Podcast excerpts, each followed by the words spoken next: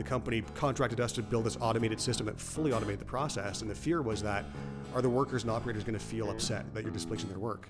And the feedback was they actually love it because it actually makes their job more rewarding. Like they get to, you know, here's a, you know, a, a middle-aged production worker that's been doing production environment for almost you know, 15, 20 years or whatever it is. And now they're actually getting to take the responsibility for automation and uh, run an automated machine. And so the, the nature of the work becomes more rewarding. And so that's when we have somebody with 30 years experience that gets a chance to work on this kind of new product part of the evolution cycle is you do it in conjunction with them. We don't just kind of develop something and then spring on, them. It's just conventional knowledge and best practice that you bring the end user into the design process and say, here's what we think.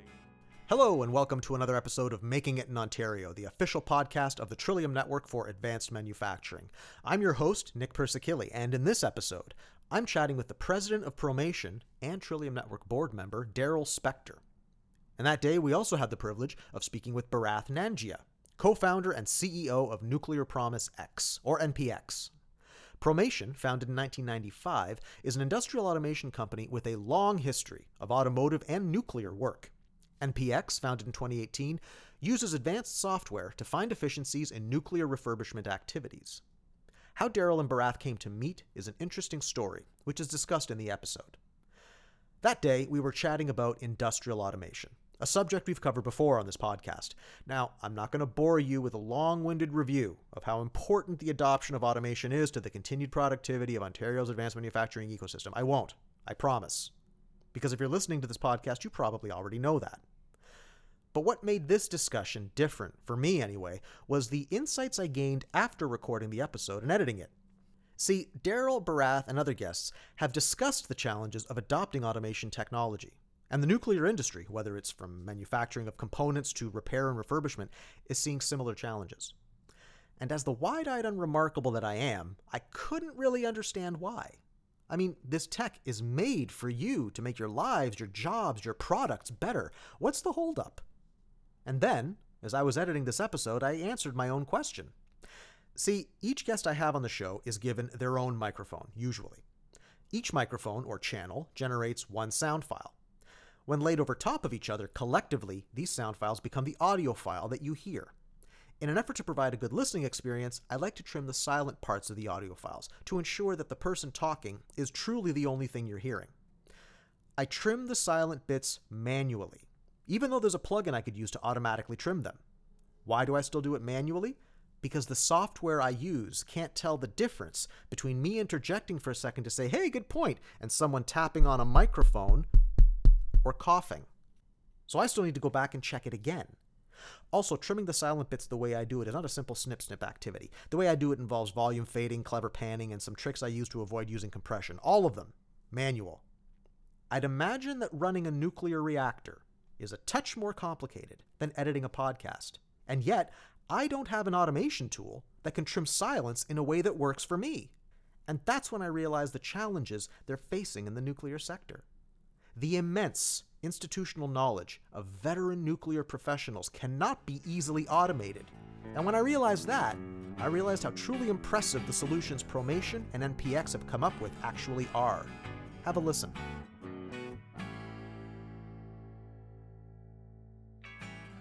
I actually haven't been here since the spring of 2017, Daryl. Really, I didn't realize it had actually been that long. Yeah, I was here.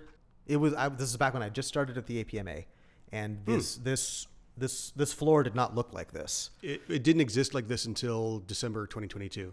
Oh wow, So yeah, we just did some uh, some pretty big office renovations and meeting spaces and so on. So very cool. So yeah, today we are at Promation, and I am speaking with, and I kind of jumped the gun there. Would you please introduce yourself, sir? yeah, my name is Daryl Spector. I'm president of Promation. I've been here for almost 20 years. So we started off in automotive, and now I'm the president of Promation. So I run both the automotive automation and the nuclear side. And you also have another title too, with regards to Trillium, don't you? Uh, I do. Yes, I also uh, enjoy the privilege of sitting on the board. Yeah, our board is no shortage of uh, fantastic conversations. So Daryl, thank you for coming on the show today. And you brought a friend today, didn't you? I did. Yes, I'm. I'm uh, pleased and privileged to be joined by Bharath Nangia from NPX. Hello, I'm uh, Bharath. I'm uh, the co founder and CEO of NPX. And I'm here to fact check Daryl today to make sure everything he says is accurate and correct. Awesome. So, Daryl, for the people who didn't, who weren't here that day in the spring of 2017, tell us a bit about Promation, what you do, where you started, where you're headed, stuff like that. Yeah, so Promation started off in 1995, actually, in the founder's basement, uh, designing and building automation for automotive uh, assembly and production systems. Uh, since that time, we grew in the automotive space for a broader set of automation machinery. So basically, you've ever seen like the how it works type stuff, the machines that make stuff. Uh, so that's kind of what we started off doing was the machines that made stuff for automotive. And then from there, we pivoted off into other industries. And then in uh, 2007, we actually got involved in the nuclear industry for because of our competencies in automation, because they were doing a refurbishment of a reactor at Point Lepreau, and the folks at, at, the time Atomic Energy of Canada Limited, which is now uh, SNC-Lavalin Nuclear, needed automation competencies to refurbish the reactor. So that's how we got into it. We didn't know anything about nuclear, but we knew a lot about automation and how to build robust systems, and that's how we got into it. And since then, we've grown in the nuclear space as well. Daryl, you said a phrase that I thought was pretty interesting. You said the uh, you had competencies in automation that you developed in automotive. Can you tell us a little bit about what those competencies look like? What are they? What tell us a bit about that? Yeah, I think maybe conventionally the way people would relate to it the most is you know production machinery. So high volume production machinery robotics you know vision systems. So if you've seen iron man and you see the robot that kind of puts his armor on those kind of robots. So we'll integrate those. Essentially the way i've described it before it's kind of like lego for grown-ups. We just kind of design and build our own lego sets. So i've been mechanical engineer by training and you know like to tinker since i was a kid. So you know it's kept me engaged and and um, so we design and build these machines that do things and make stuff. And it's kind of neat because you know whether the project's you know three months or two years you kind of see it come to life as an idea. You know, the designers design stuff. We we buy parts or we machine parts or, or procure things. We kind of build it together, and then you know you wire it up. So that's kind of like the nervous system. You know, and then you build the control panel, which is kind of like the brains, but the brains actually doesn't have any intelligence. Till the programmer goes in and gives it a program, and then like Frankenstein, you kind of give it life, and it starts to move and do things. You know, it starts to learn how to walk. You debug it, and then it gets shipped out the door, and it's kind of a, a tearful moment because you're proud to see what what we built but it's also kind of sad to see it go, and then we're on to the next one. That's Promation. Bharath, tell us a little bit about what. Uh, tell us about your company, uh, the genesis of it, the the aims. Tell us a bit about about that. Sure. So we're a little bit younger. We're Nuclear Promise X, or NPX as we're called in the industry. My background is in the nuclear industry. I'm a nuclear engineer, and I've been in the industry for about 15 years. About five years ago, I had the realization that we have a lot of work ahead of us to extend the life of our plants, to build new nuclear plants for the nuclear industry to be ready for the challenge that's coming up in front of us.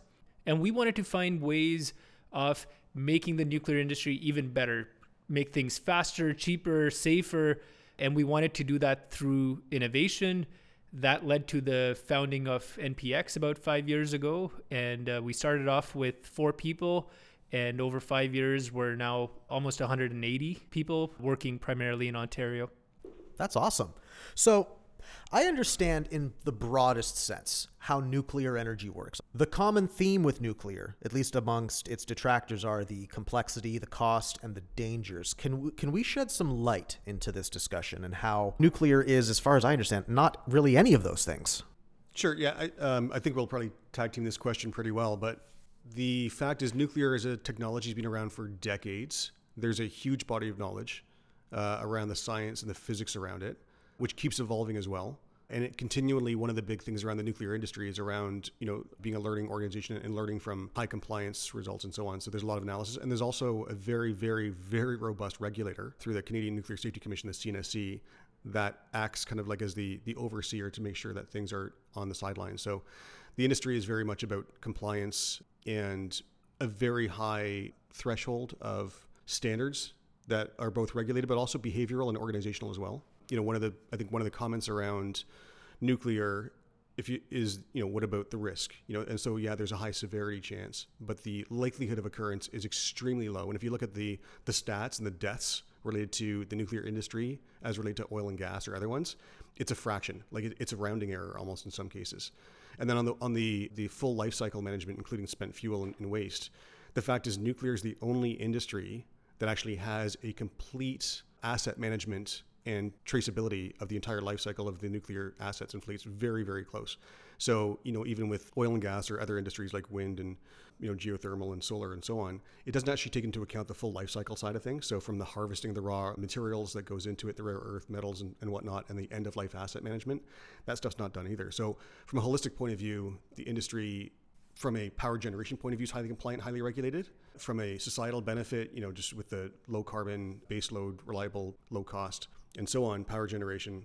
And from the waste side of things, it's also very robust. And there's also just a very, very high social responsibility side of things. So now you're seeing a lot more push where the nuclear power generation in Canada is starting to lead the growth of the medical isotopes and radiopharmaceuticals industry and, and for global supply and so on for you know cancer treatments and diagnostics and therapeutics and so on.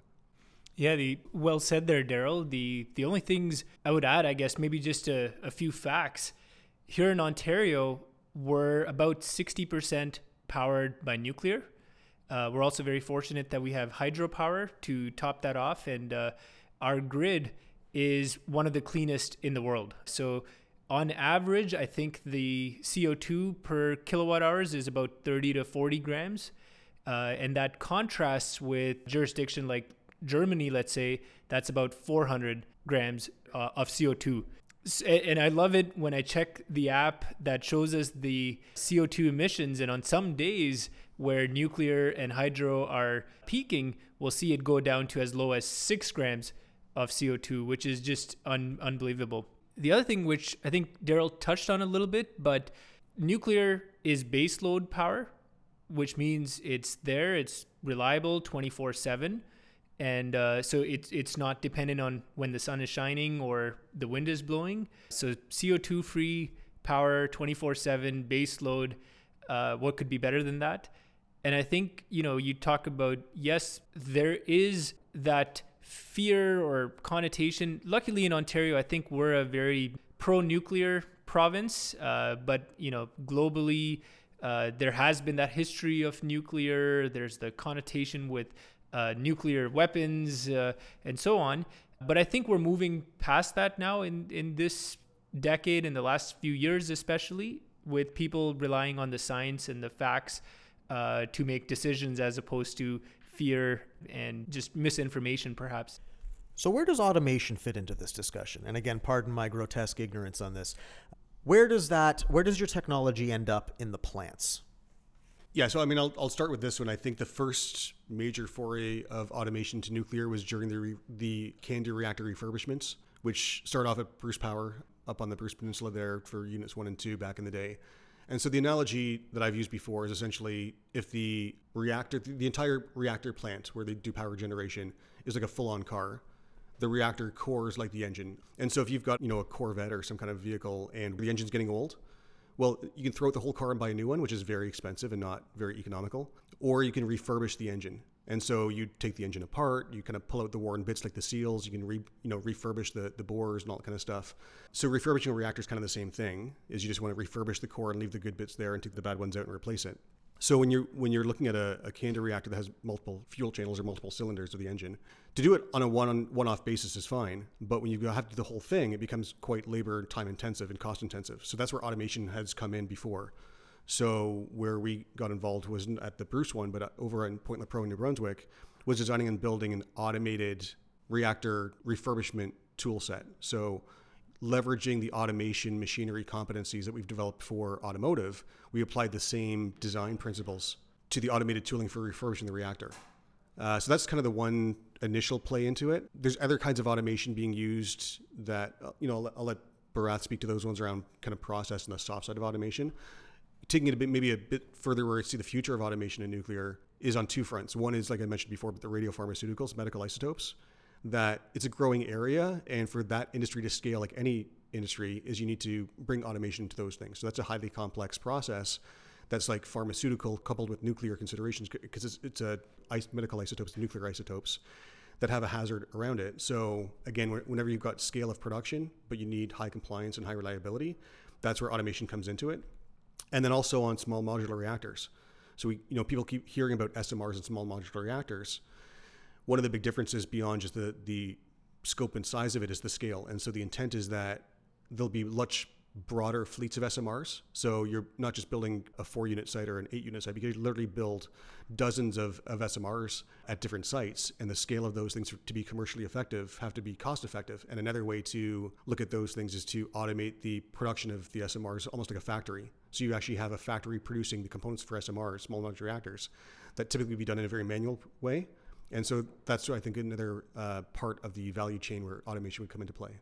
Daryl, you bring up a really good point about the isotopes, which I think to your earlier question is something that is not as widely known and understood that in addition to producing power, the nuclear industry also provides these life saving medical isotopes that are used to sterilize medical equipment around the world, that are used to treat cancer. It's a huge part of our story that I think is not as widely known either. But uh, going back to your, your question around automation, I think it's also important just to zoom out a little bit to talk about the landscape here, especially in Ontario. So we've had the benefit of nuclear power for the last 30, 40 years, and those plants have run without incident for a really long time.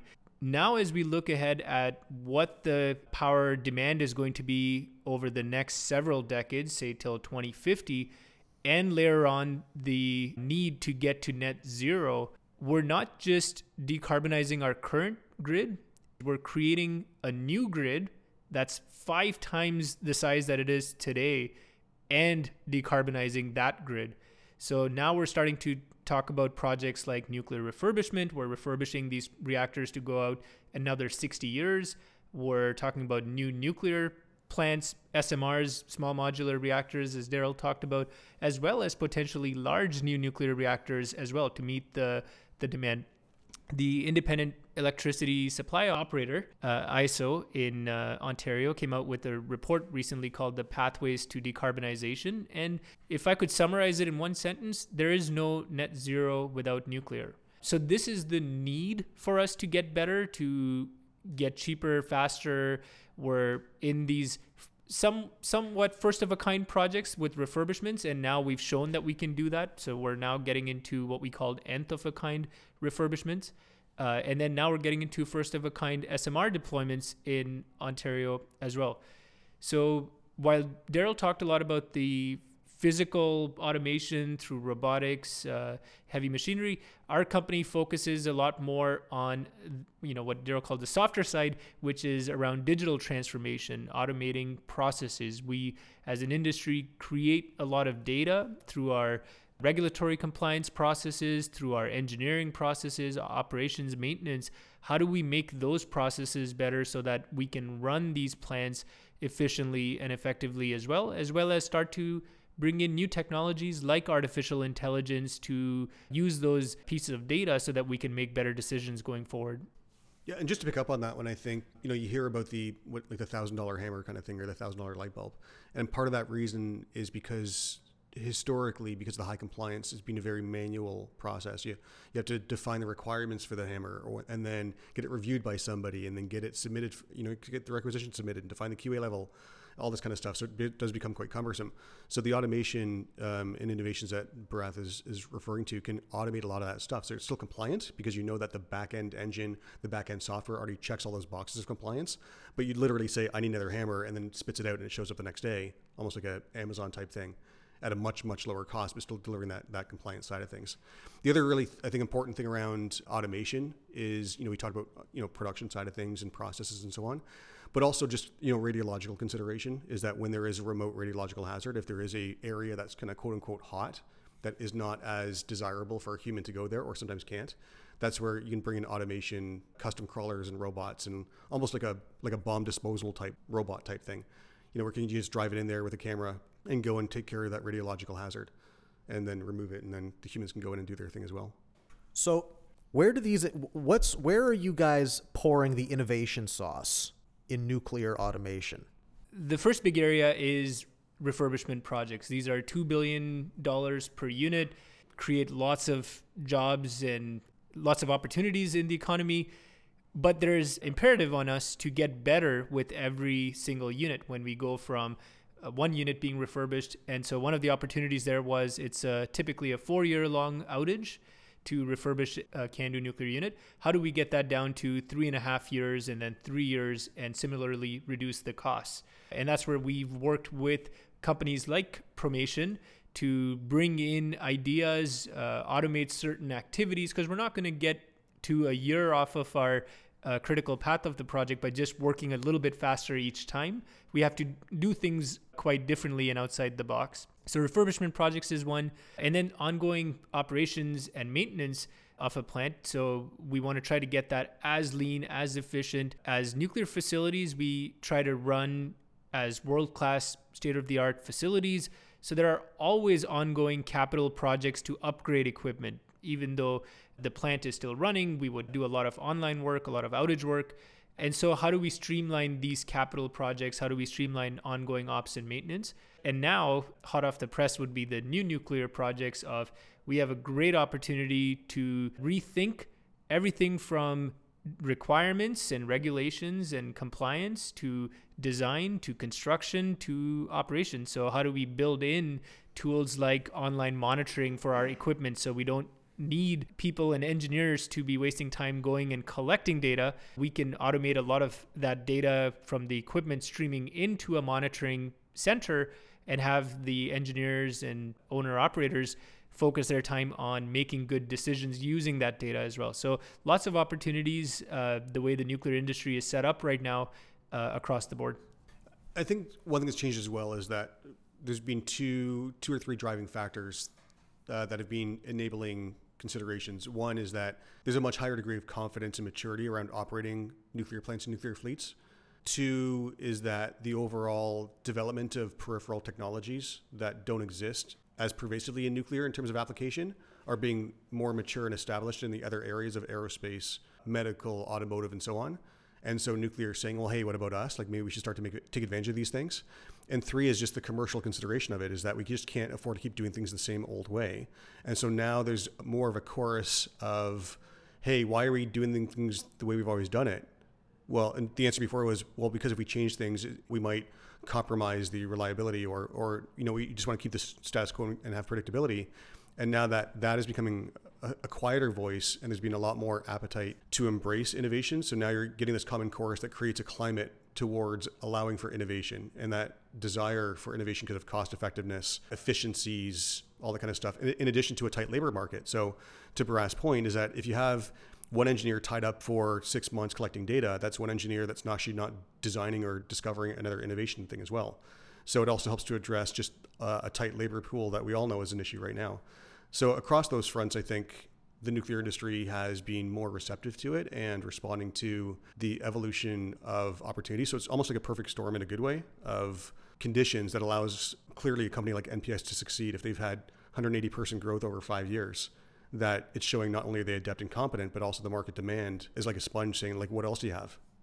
So, in my conversations with other industries, specifically aerospace, one of the challenges I've come to understand that the aerospace sector is facing is that because of the nature, the advanced nature of their manufacturing process, they have an issue with paper tracking.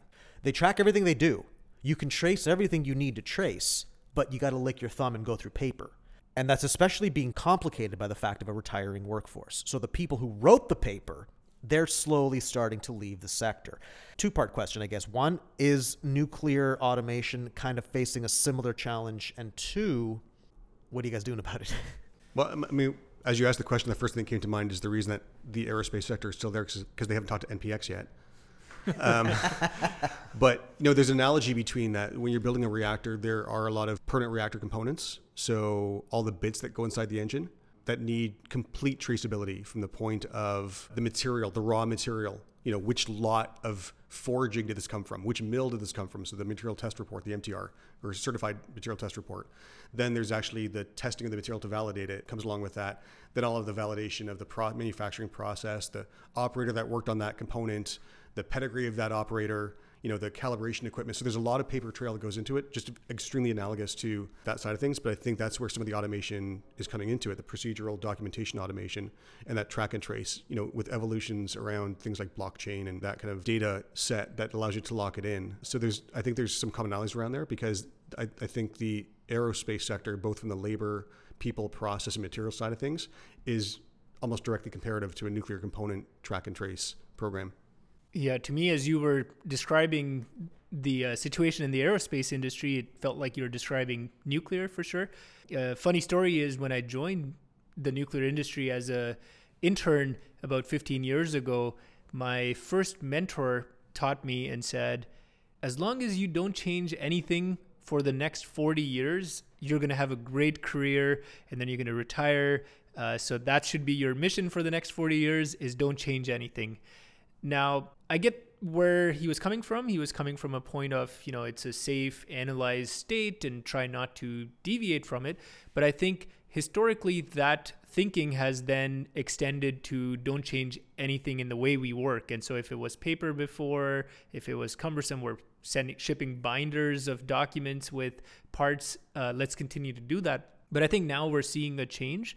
Uh, we're seeing the owner operators not just allow innovation, but demand innovation from their vendors and suppliers. They're looking for ways to get more efficient, get faster, and there's some massive projects that are ongoing in our industry right now around digital transformation being led by uh, organizations like Bruce Power and Ontario Power Generation that we work with very closely. So these are helping us define data standards for our nuclear industry so that utilities, suppliers, service providers, parts providers can all work together uh, and have that common data dictionary, data, data language, so that we can automate a lot of this information transfer and it doesn't have to be paper anymore.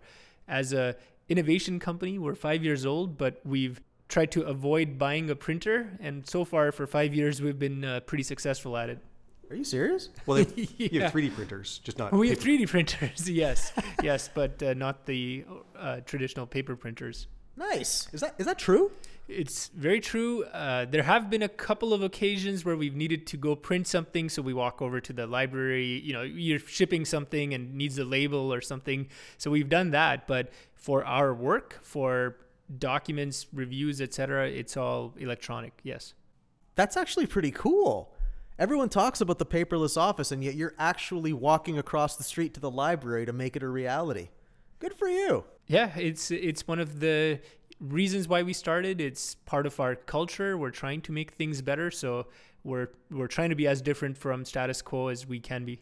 Well, then I got some friends in aerospace I'd like to introduce you to. Then I think just a, another comment on that one is that I would say like ten or fifteen years ago, a company like NPX probably would have gotten traction that you would have gotten when you did launch, and that also speaks to the nature of the nuclear industry where you know, historically it was very insular, very exclusive, maybe a degree of, of arrogance around, I don't even want to bother explaining to you because you probably wouldn't get it.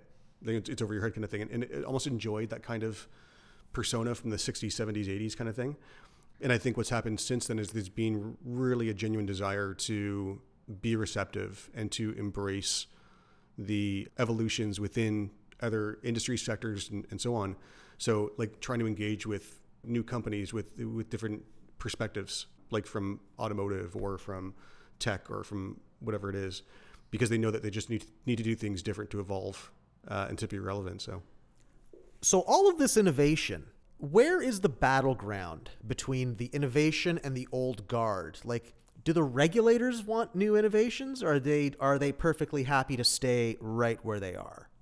I think that's a question that I've got many times when I've tried to explain to people outside the nuclear industry what we are doing, what we're trying to do. And we'll get this question. We'll say, Isn't nuclear highly regulated? Don't you get pushback from your regulator? And I'm happy to confirm here today that that is a myth. Our regulator, the Canadian Nuclear Safety Commission, CNSC, has probably one of the highest credibility in the world amongst nuclear regulators all across all countries. They enjoy a degree of prestige and very, very credible and you can see that from our track record as an industry. But at the same time, the CNSC is actively communicating that they're open to innovation. They don't want to be a bottleneck. They don't want to hold back anybody from innovating. And every time, in, and this is firsthand experience, every time I've reached out to the CNSC to talk about tools like artificial intelligence, to talk about tools like digital transformation, I've got an amazing reception. They'll invite us to talk to several experts. They'll give us some of their thoughts and feedback. And interestingly, next week I'm heading to Vienna, where the International Atomic Energy Agency is headquartered. That's the, the global IAEA. And one of the members there uh, going to talk about artificial intelligence is our regulator. So I think this is a myth that the regulator doesn't want innovation. I think our regulator, all they ask for is a heads up to say, you know, let us know what you're thinking, let us know what you where you want to go so that we can staff up, so that we can scale up to be able to regulate in an effective manner where the industry is headed as well. That is not, I don't think, what the layperson would imagine. I think they imagine most nuclear regulators as, I guess the word I would use would be humorless.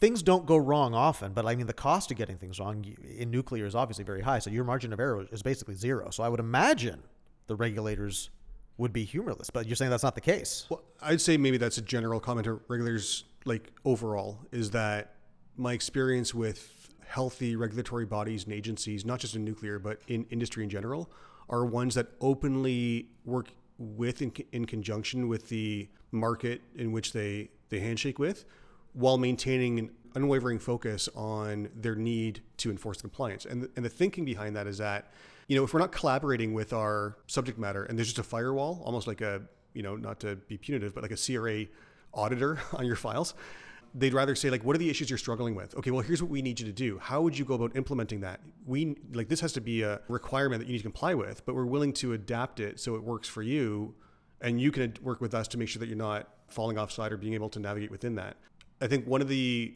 criticisms again from the anti-nuke type folks is that the the regulator and the industry are too close together and the fear is that they'll have influence over you know dispositioning things or not, which is completely false, as, as you know Bharath pointed out before. But it really, what it does give is a very healthy relationship between the two that makes the industry and the regulator effect more effective for each other. So as we're engaging the evolution of innovation and automation in this space, it means the regulatory framework can be ahead of it. You, you know, we're seeing a big push towards advanced manufacturing, additive manufacturing, 3D printing, and so on. And increasingly, industries are looking at how those can be applied in the building industry, in the aerospace industry, and so on. But if the regulator is out of sync with it, you can have all this great innovation that you can't actually develop an employee. And so Westinghouse is one of the first companies in the world to actually 3D print a component that went into a fueling machine in the US, which is probably one of the most regulated, highly reliable, complex components that you need to, to do. And it's because of obsolescence, because back in the day, we'd cast, you know, we'd cast these metal shapes but casting either there's obsolescence or, or you can't find the components, you can't make it anymore because the methodology's you know gone obsolete. So 3D printing is ideal for it. And now those regulators are saying, okay, well, we want to embrace the innovation. We want to embrace the industries, move into that area. How can we work with you and in conjunction with you to evolve that landscape and be ahead of it? And so, like the Technical Standards and Safety uh, Association, the TSSA, that regulates within Ontario pressure boundary stuff, we've been in discussions with them around how can we evolve the regulatory framework as we evolve the technology. And that kind of conversation is what's going to make the change happen. I think one place where I feel like there is still room to improve is new projects. So we have the Impact Assessment Act, uh, and we have the Impact Assessment uh, Agency of Canada. And currently, as we look at new nuclear projects or any large infrastructure projects, there's a huge amount of time that is added into your process by default. So the default is it's going to take as long as it takes. So we do need to find ways to work better on the regulations as it pertains to the impact assessment. Very important to understand uh, environmental impacts, but I think we can speed up the process by using effective tools of communication, data centric approaches, uh, and so on as well. So uh, there was some funding allocated in the federal budget this year towards modernizing how the impact assessment process is going to work. So we're hopeful that there will be some effective changes there. Can either of you give me some concrete examples of some of the specific innovations you're working on right now? Like what is, you know, proposal, this is the problem it'll address, and here's what we're looking to improve. Is there anything specific you can share with us? Uh, I'll go first. Uh, I think the one example that comes to mind is digital engineering like I said, we try to maintain our facilities as state of the art. So there's a lot of capital projects. And traditionally, the engineering changes, the making sure there is no adverse impacts of changing out a valve with a different valve or a pump with a new pump. We call that the engineering change process. And it has traditionally been a lot of paper forms. We go through checklists, uh, uh, update drawings and markup drawings, etc. We're transforming all of that into a digital engineering process uh, with our partners at Bruce Power. And this will help reduce the cost of that engineering process by about 50%. And so if we think about hundreds of millions of dollars worth of capital projects being run on a operating facility every year, this is a huge gain and ultimately makes its way back to the, the ratepayers of Ontario. You said 50%? That's right. Yeah. So one of the other uh, benefits at Bruce Power is it's a multi-unit site. So it's one of the actually I think it is the largest operating faci- nuclear facility in the world. So they have eight units, and if we make a upgrade or a change on one unit, and we have all of that information digitally as part of a database, now we can replicate that across the other seven units a lot more effectively. So the business case for a multi-unit site to go digital is is uh, even stronger. Yeah, and you know, going back to kind of the, the hard automation side of things, something that we just recently did, um, we developed a product for the nuclear industry called the the feeder coupling gap gauge, and, and you know, it's, it's a neat name, but effectively what it is is that when you're putting together a reactor, you know, you can reconnecting the the pipes that transmit the heated steam to the turbine called feeder pipes, uh, and you're reconnected to the fuel channel, which is kind of that, that cylinder, that engine that, that has the fuel bundle in it and has the heat and, and so on. So, you know, if it's just one channel, there's four bolts that kind of bolt this flange onto it. Conventionally, it was done with a, you know, a guy and a, a wrench and some feeler gauges just to get the gap right. So as you're putting this clamp plate, you know, back onto the other one, you know, they'd have this, you know, feeler gauge set in there, kind of feeling, okay, is it almost there? Tighten one bolt, go to the other one, tighten the other bolt, go to the other one, tighten the other bolt, you know, write some numbers down, all that kind of stuff on a piece of paper over the comms and the communication headset and whatnot. It could take like an hour to an hour and a half per channel. So if it's only one, so be it. But when you're refurbishing a reactor and there's 480 channels, so there's, you know, 960 per side, that's a lot of evolutions. So we developed this device that you just kind of clamp in there, and it has a cable that goes to a visual, a visual digital readout that you know has a graphic image of what the fuel channel looks like. And as you tighten the bolts, you actually get dynamic readout with like a color coded red, yellow, green. And so as you tighten the bolts, it'll say, okay, well now you're in position, you're down. So that process speeds it up by an order of magnitude. So it, it used to take almost an hour to an hour and a half per channel. They can now do it in like about 15 minutes and you've got like a, a, a, digital record of that readout that shows what the measurements were, which has to be part of you know part of that recording process when you you know build it for documentation purposes, um, as opposed to a guy again just on a headset saying, okay, I've got down to like you know 180 thou, you know somebody records it manually and then you, you file those in a binder somewhere. So that's just one example of you know how we're trying to practical example right now that we've developed, and there's I would say dozens or even hundreds of more of those kinds of opportunities in the industry. I think the gap gauge tool you won a recent uh, innovation yes, award. Yes, correct. Yes, yeah. you, you won an award and you didn't tell us. We did win an award. We tried Congrats. to be modest. Tell but, us about uh, the award. What's the award for? So the uh, the supply chain organization that represents almost like the APMA for nuclear, the OCNI. So the Organization of Canadian Nuclear Industries every year at their AGM has different awards for different things, and one of them is the Innovation Award. So we applied for that one, and the, and the we Promation was fortunate to win the award this past year for that product because of the impact it had on the on the uh, evolution of that that iteration within refurbishing the reactors. Congratulations! Thank you. So in the story you, that you two just told me about screwing the flange on, and you have a feeler gauge. This is a little bit philosophical, but I think for me, this this was my aha moment from the podcast, where it's like if you if you think about it, I'd be willing to bet that the person doing the attachment of the flange that person probably knows how to do it blind. Mm-hmm. And if that person does it, it'll take what at the time that it takes, but it's done, right? How do you get technology to be as reliably good as that person who's been doing it for decades? I mean, I think the simple answer is that technology is consistently reliable. One of the big factors in nuclear, like it is in medical and, and so on, is human performance right? So the repeatability and try to remove the human error outside of things. And there's different techniques and tools to do that. But when you're using automation or automated processes or automated procedures and, and technology and devices, it starts to remove the opportunities for human performance. That's one side of it because it gets tiresome. And also don't forget too that when you're inside a reactor, they're not ideal conditions. It's not like you've got your, your it's not like you're in your garage on a sunny afternoon with the, the door up and it's breezy and nice. You can take breaks and the music's playing. Like you're in sometimes hot environments, humid environments in a plastic suit or plastics on to, to limit contamination exposure to you as the operator inside the reactor with these like triple layer gloves on, trying to use a wrench and so on. So trying to do that evolution for an hour is, even though if you can do it in your sleep, it's not necessarily pleasant.